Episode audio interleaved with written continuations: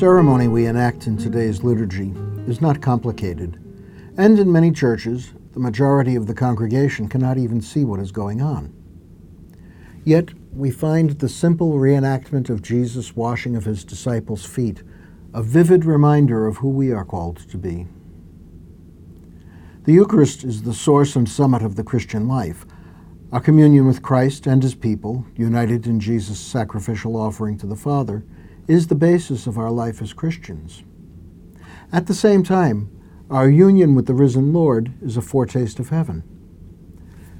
Yet, John leaves out an account of Jesus speaking of the bread and wine as his body and blood. Why?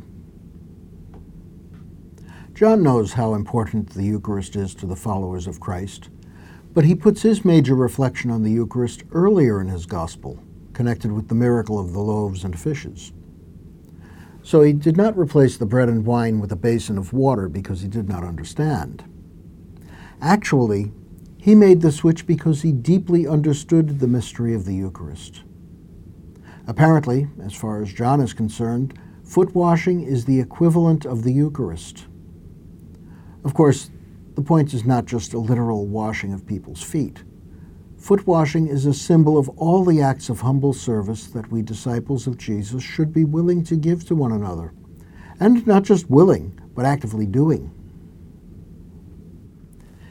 In our usual manner of speaking, service is something we do, while the Eucharist is something we receive.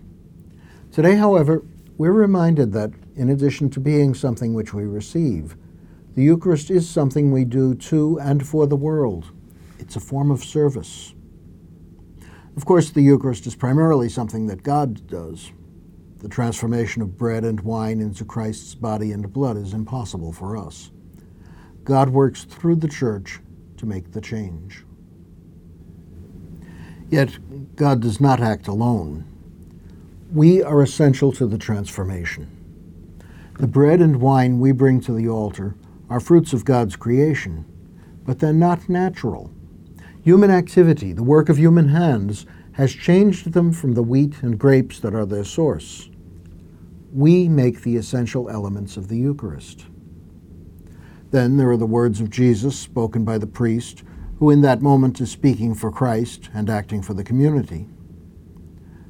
So there's a lot of our doing involved in the Eucharist. When we bring bread and wine to the altar, they're not merely bread and wine. They're symbols of all the fruits of the earth and all the work of human hands cows and computers, woodlands and woodwork, poppies and poetry, seahorses and service. So there's a close link between our service and the Eucharist we celebrate in the liturgy. When I receive the Eucharist, or when I offer service, I am like the bread and wine. Just as they symbolize the fruits of the earth and the work of human hands, I symbolize humanity. In my communion with the Lord, the whole world is drawn into communion with Him. When I receive the Eucharist, I serve the people of the world by receiving on their behalf as their agent. From the other side, is there Eucharistizing going on when we serve? Yes, there is. The Eucharist is the transformation of the things of this world into the body of Christ, the fullness of creation. When we offer service to God or another person, we are turning the world a little more toward being what God intends it to be. God has made known to us the mystery of His will, according to His good pleasure that He set forth in Christ, as a plan for the fullness of time, to gather up all things in heaven and on earth.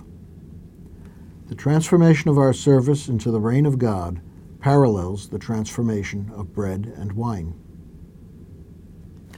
John wants to emphasize that such service is essential to our life of faith. Just as the Eucharist is the source and summit of the Christian life, so too is humble service. We cannot have one without the other. Our sharing Eucharist is a service, a service to the world. We can wash its feet, and we can bring it with us as we share union with Christ. It's all one and the same.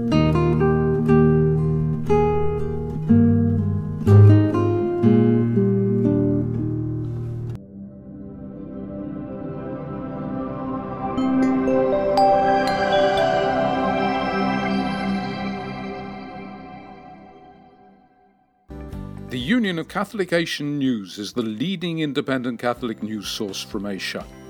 Support our network of Catholic journalists and editors who daily provide accurate independent reports and commentaries on issues affecting the Church across the Asian region. Go to www.ucanews.com slash donate and do your bit. Thank you.